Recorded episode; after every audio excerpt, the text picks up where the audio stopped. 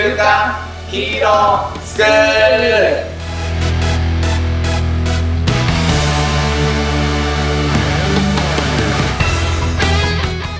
アニメ好き、働かないリーダー育成のマサモと漫画好き、生き生きした大人たちのセミナー講師、ヤマトンです。今日もよろしくお願いします。はい。というわけで前回に引き続き、えー、僕もビジネスの兄貴的な存在の伊藤清福さんにお越しいただいています。伊藤さん、今日もよろしくお願いします。にににに全力で楽しんでます、ね。ありがとうございます。こんな大人になりたい。空を飛び横へ僕らの街へやってきた服部くんがやってきた。伊藤です。世代がね世代がバレてしまいますけど、ありがとうございます。視聴者もびっくり、はい、このテンションとは裏腹な、ね、漫画を紹介してもらうことになってると思うんですけど、あれなんですよね。えっ、ー、と、まあ、今日はちょっとあれかな。マサオンが前回のこうお話を聞いて。えー、いや、どうなんだろうな。なんか、この前説明してもらったアニメのあらすじをめっちゃキュってこう凝縮すると、大富豪がいて、大寒波が来て、えー、コールドスリープで生き延びてごひゃくねんご目覚めたら、文明が退化してて、クソ野郎だった大富豪が、その退化した時代の中で人間性をこう取り戻していくっていう、なんかそういう話だったかと。あ、そうなん、そうなんです。まさに。あれなんですよね。その、望郷太郎の奥さんと子供は、コールドスリープに失敗してしまって、もうその世界では死んじゃっている。そうそうそうそう、そうなんですよ。でももしかしたら生き残ってる人もちらほらいるかな、みたいな感じなんですか？そうです。いるんですけど、いる人たちは、一応文明社会を作りてる状態ではありますけど、うん、まあ、明らかにその、違いますよね。うん。うん。あの、ねじ曲がっている社会構造ではありますよね。結局、何かっていうと、ごひゃくねんまえも、うん、ごひゃくねんごも、社会はねじ曲がってるんですよ。あ、文明が退化しよう。なるほどな、うん。どの視点で描くかみたいな。そうそう。それを太郎は、あの、フラットな状態からスタートしたんで、はいはいはい。気づくっていうことなんですよね。なるほどね。そうなんですよ。根本的に社会っていうのはねじ曲がる。ねじ曲がりやすいんですよね。うん。貧富の差とか。うん。わかりやすいと。そういうことですね。なるほど。そうそう、そうな、そうな。だから、うん、どこで気づいたかっていうと、太郎はごひゃくねんごに初めて気づくっていう。うーん。もっと深い話で言うと、その貨幣経済は誰が作ってるんだみたいな話。うん、ああ。現代で言うと、うん、まあ、その、ロスチャイルドじゃないけど、ああいう、大昔からのユダヤ系の財閥がそういったものを作ってるとか、よく、あの、都市伝説的なものあるじゃないですか。ありますよね。太郎は、あれなんですよね。その石で貨幣をやり取りしてるところから、あの、紙の貨幣をこう生み出すみたいなこと言ってたじゃないですか。そうそう。だから太郎がごひゃくねんまえの知識を持ってるんで、うん、太郎自身が紙で お, お金を、あの、作るっていう話なんですね。うん。そこで、まあ、そのよく、わからない、なんか圧力みたいなものと、こう戦っていい。そうそうそう。あ、だからもう、起きるんですね、お、石のお金のシステムとのせめぎ合いなんですよ。なるほど、なるほど。だからもう、もう一緒です、全部。うーん。社会構造と、世の中の。何か新しいことを起こそうとすると、旧体以前のものが邪魔をするっていう。はい、はい。それが現代でもごひゃくねんごでも一緒だよって。うーん。歴史は繰り返すですね。人間の本質的なものなんですよ。ああ。それを表現してるんですよ、望郷太郎って。あ、その残虐性とか。なるほどね、うん。どうしても人って優劣をつけたがるんで。うん、うん。本来そういうのいらないじゃないですか、別に。そうですよね。別に精神には関係ないですもんね。そう、そう、博愛とか友愛とかの精神で言ったらいらないでしょ。うん。優劣なんて。だけど、つけたがるんですよ。うん。人間の本質なんですよね。うんうん。ちょっと背が高いとか、それこそ。うんうん、あの、身体的能力でもそうじゃないですか。うん、ちょっとスポーツうまいとか。うん。だからもう、あの、差がというか、なんというか。だ構造改革っていう話で言うと、もうそういうところから変えていかないとって話なんですよね。うん、うちの美容複合サロンでやってることっていうのが、うん、そのまさにその ダオ っていう思想なんですけど。はいはいはいはい。分散型自律組織なんですね。はいはいはいはい、はい。あの、社員とかじゃなくて、一、うん、人の個のオーナーとして来てもらうんで。そうっすよね。そうです。だから、単なる業務委託とかそういう話じゃなくて、うん、あの、分散型自律組織で、あの、まあ、会社というか、組織というか、そういったものを、うまく、あ、皆さんがビジネス展開できるようにっていうことで作ってるんで。うん。そうなんですよ。だから上下とかじゃないですよ。うん、上下関係はないんで。今の話って全部、こう、価値と信用っていう言葉に集約してくるのかなって思ったんですけど、うん、その価値と信用っていうものを表現するものが時代で違うのかなって思ったんですね。はい、そうですね、そうですね。うん、それがお金なのか、うん、その、地位なのかとか。で、だからなんかその時代、その時代、その価値と信用っていう軸に置いたときに、なんかその価値と信用をこう何で証明する時代なのかなって、うん、をこうキャッチするのがすごい、ちょっとね、あの エヌエフティー とか電子マネーとか、あんまり個人的にはやっぱりね、そういう時代を生きてこなかった人間なんで、気持ちとしてはすごく悲しいなって思うんですけど、うん、その時代その時代大事にされているものっていうものは大事にしないといけなくて、なんかそれがなんか抽象化すると価値と信用。な、何で価値と信用が証明されてるのかなって。うん、なんかそれがだんだん人になってくるんじゃないのかなってますけどね。今後の時代は。そうですね。だから本当にその個の力というか、個の才能っていうんですか、個の能力っていうのが、もっともっと伸びるはずなんですよ。本来。うん、どうしてもその、蓋をしようとするんで。才能から何から、蓋をしようとする人たちが圧倒的に多い世の中なんで、うん、だからうちは蓋を外そうとするんですよ。うん、うちは分散型自律組織なんで、もうあなたは逆に蓋外さないと生きていけないよっていうことを言ってるんですよ。うん。だから、例えば社員、社員のマインドで来たらあんた絶対ダメだよ。うまくいかないからって。うん、もう全部蓋外しなさいよっていう。だからもう、あれなんですよ。我々はすごい時代に実は生きてて。いや、本当そうですよね。あの、人の限界を超えようとしてるんですよ、今。限界を超えるっていうのをもうちょっと詳しく教えてもらっていいですか？えー、っとですね、本来は、あのー、もう、なんていうんですかね。まあ、ネットの世界で進んでるっていうのもあるんですけど、情報のキャッチの仕方がもう半端ないんですよ。うん、あの、一般の人たちさえも。うんうんうんうん、だからそこは、底上げされてるんですよ、もうすでに。うんだからもう溢れそうなんですよ。その、一定のところが。うんうん、今まで差がありすぎて、うん、とてもじゃないけどっていうのが、もう今そこが溢れそうなんですよ。うん、そうですよね。うん、そう。だから結構さっき、こう自分で話してたところともこう繋がってくるんですけど、やっぱこうじ自分がこう役に立てる部分ってあるじゃないですか。なんか、それって、やっぱり世の中のために使っていくことって、ちょっとすげえ大げさに言っちゃうと、なんかそういう責任があると思ってるんですよね。なんか僕にしかできないこととか、その人にしかできないことってあるので。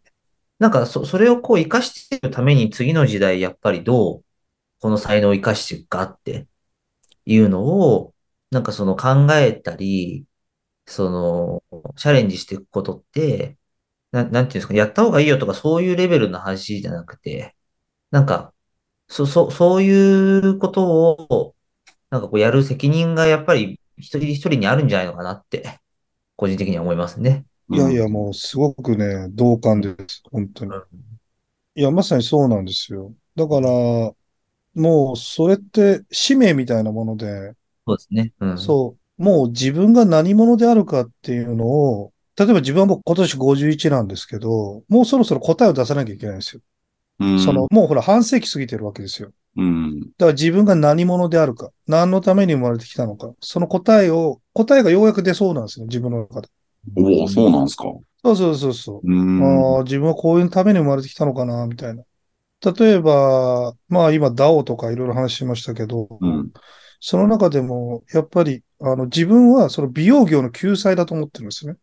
うん、美容業。じゃ何か、そう、っていうのはもう、うん、行き着くところは一緒なんですけど、うん、やっぱりその、経営者とかオーナーだけ一人勝ちみたいな、うん、話じゃなくて、やっぱり富の、あのー、分配をしないといけないんですよ。うーんそこが、やはりですね、今後の世界として、やっていく上で、非常に人として、うん、まあだからその、人の、まあレベルを超えるっていうか、そこまで到達しないといけないので、だから美容業はまさにその、封建的な社会なわけですよ。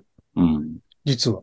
うんうんで、それを変えるために、うちなんかもそういう独自のシステムでやってるっていうのはあるんですよね。うーんそういう業界の悪しき風習とか伝統っていうのを変えたいんですよ。うーん面白いですね。どう、どういう組織構造になるんですか？その世界で言うと、もう完全に、あのー、社員とかそういったレベルじゃなくて、一人の、まあそういうビジネスの、まあスタイルを持ってる人、いろんなその価値観を持った人たちが集まってる集合体。なるほど。っていうことですね。その店に切りに行くじゃなくて、その人に切ってもらいに行くみたいな感じになるってことですか？そうです、そうです。もうそうです。完全にそうです。うん。だからその店としてのボックスはあるけど、そうそうそうそうそう。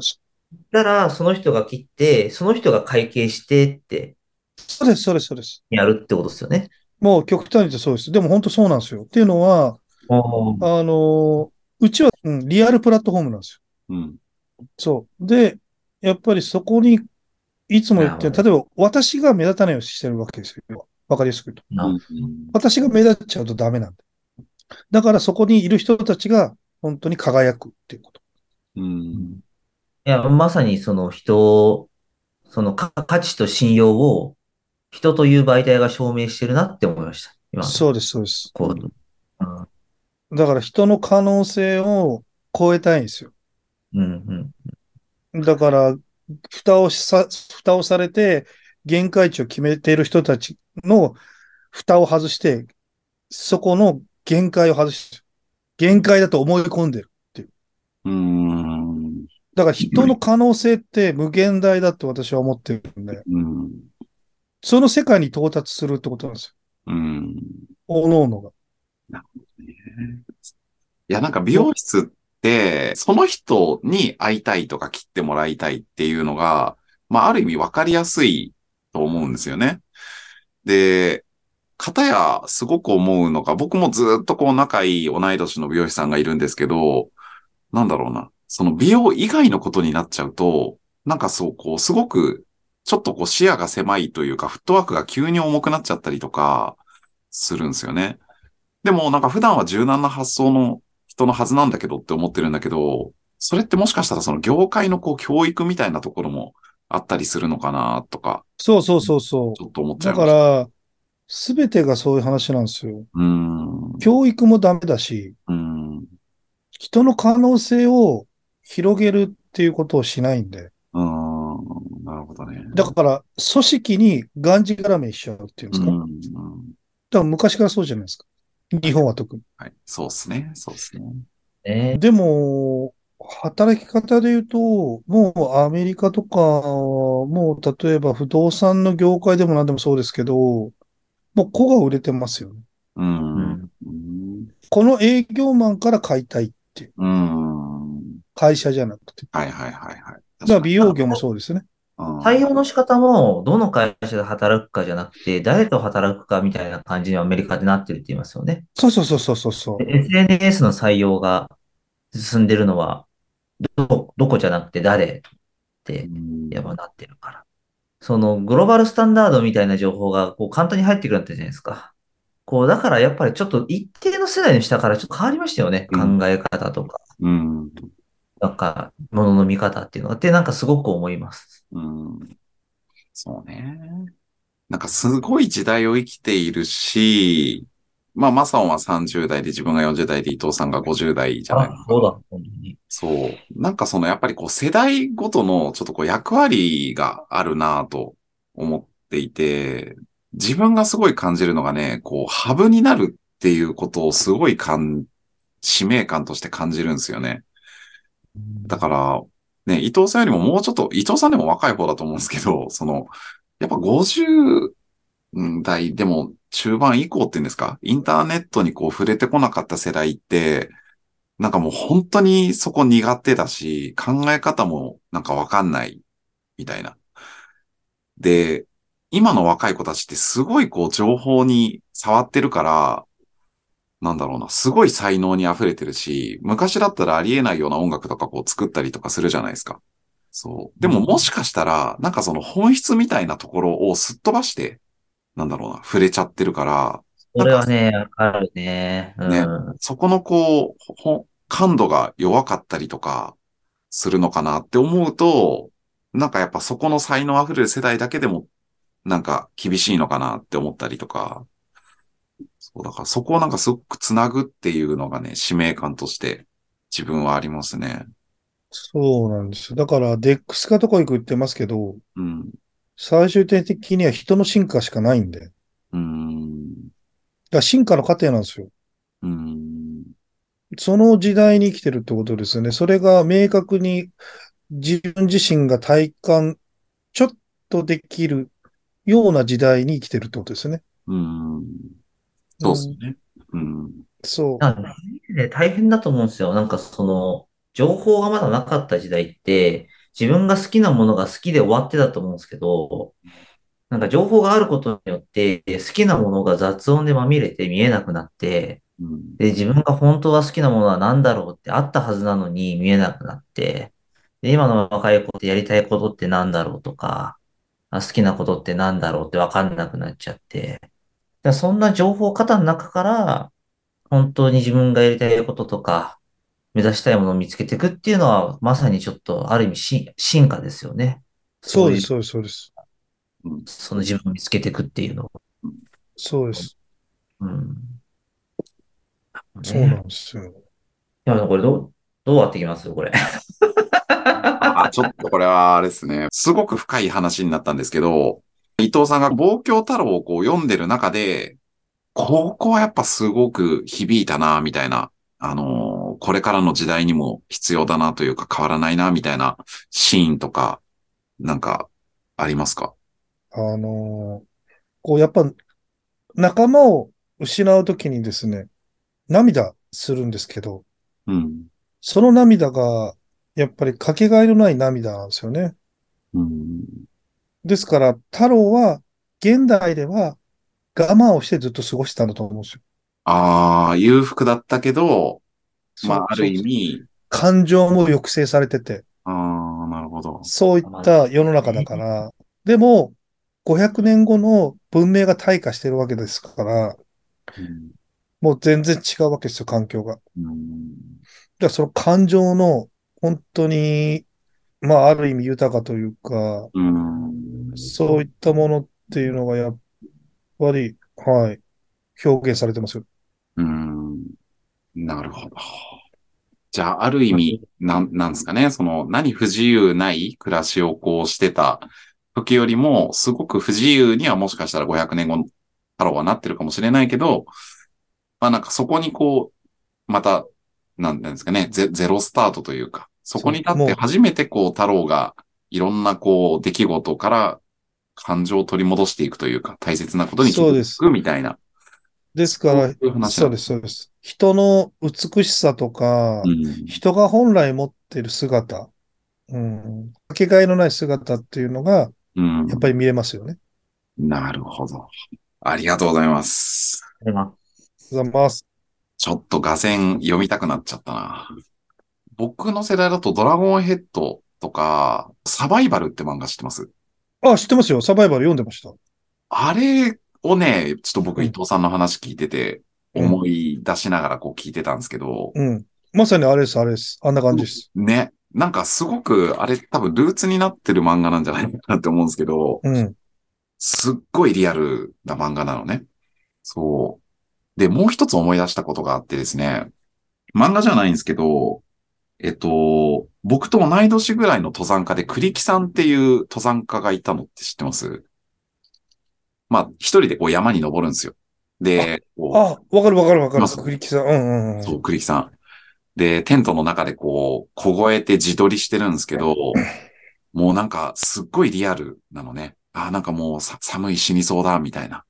でもなんかその弱音を吐きながらも、こう生きてる生きてるって、なんかありがとうありがとうみたいなことを最後言うんですよね。だから、なんつうんだろうな。それがね、二つ重なりながら聞いてたんですよ。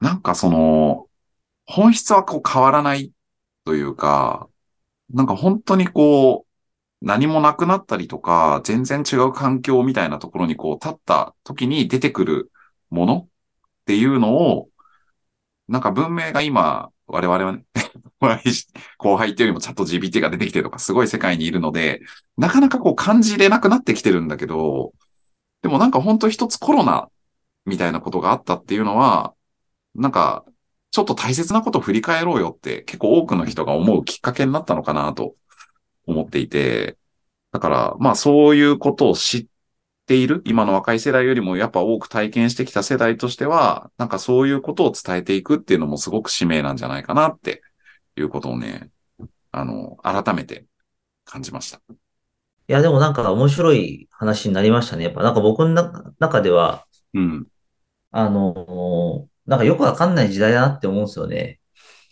それはずっとそうなのかもしれないですけど、うん、もしかしたらいつの時代もよくわからない時代なのかもしれないですけど、でもなんかその、誰をどうしたりとか、この人にこうなってもらいたいっていうよりも、なんかじ自分がまず何者かっていうのを自分自身が証明を一生懸命するってことが、とりあえず大事なのかなって、なんか思って、いましたね。その価値と信用っていうものがいつの時代もあって、その中心にいるのは人なのかなって。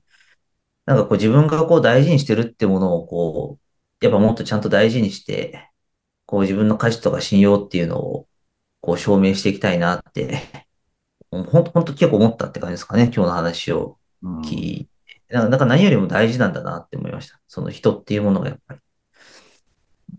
なんかそれを実践したり実現した自分にならないと周りに伝えられないなって思ったので、なんか内政が強い僕は考え始めちゃいそうです。なんかそうだね。うん、結構深い深い話になったね。経営者っぽい話になりましたね。今日ね、多分過去一経営者っぽい話して。過去一だね。うん、過去一です。はい。というわけで兄貴。伊藤さん、あのー、今日はですね、かなり深いテーマで僕らも学びになりました。ありがとうございました。ありがとうございました。こちらこそ。ぜひ遊びに来てください。はい、じゃあ、締めていきますね。それではいきます。今日の学びを生かして、子供たちが憧れる大人に、今週も、よろしくお願いします。ありがとうございます。ありがとうございます。ありがとうございます。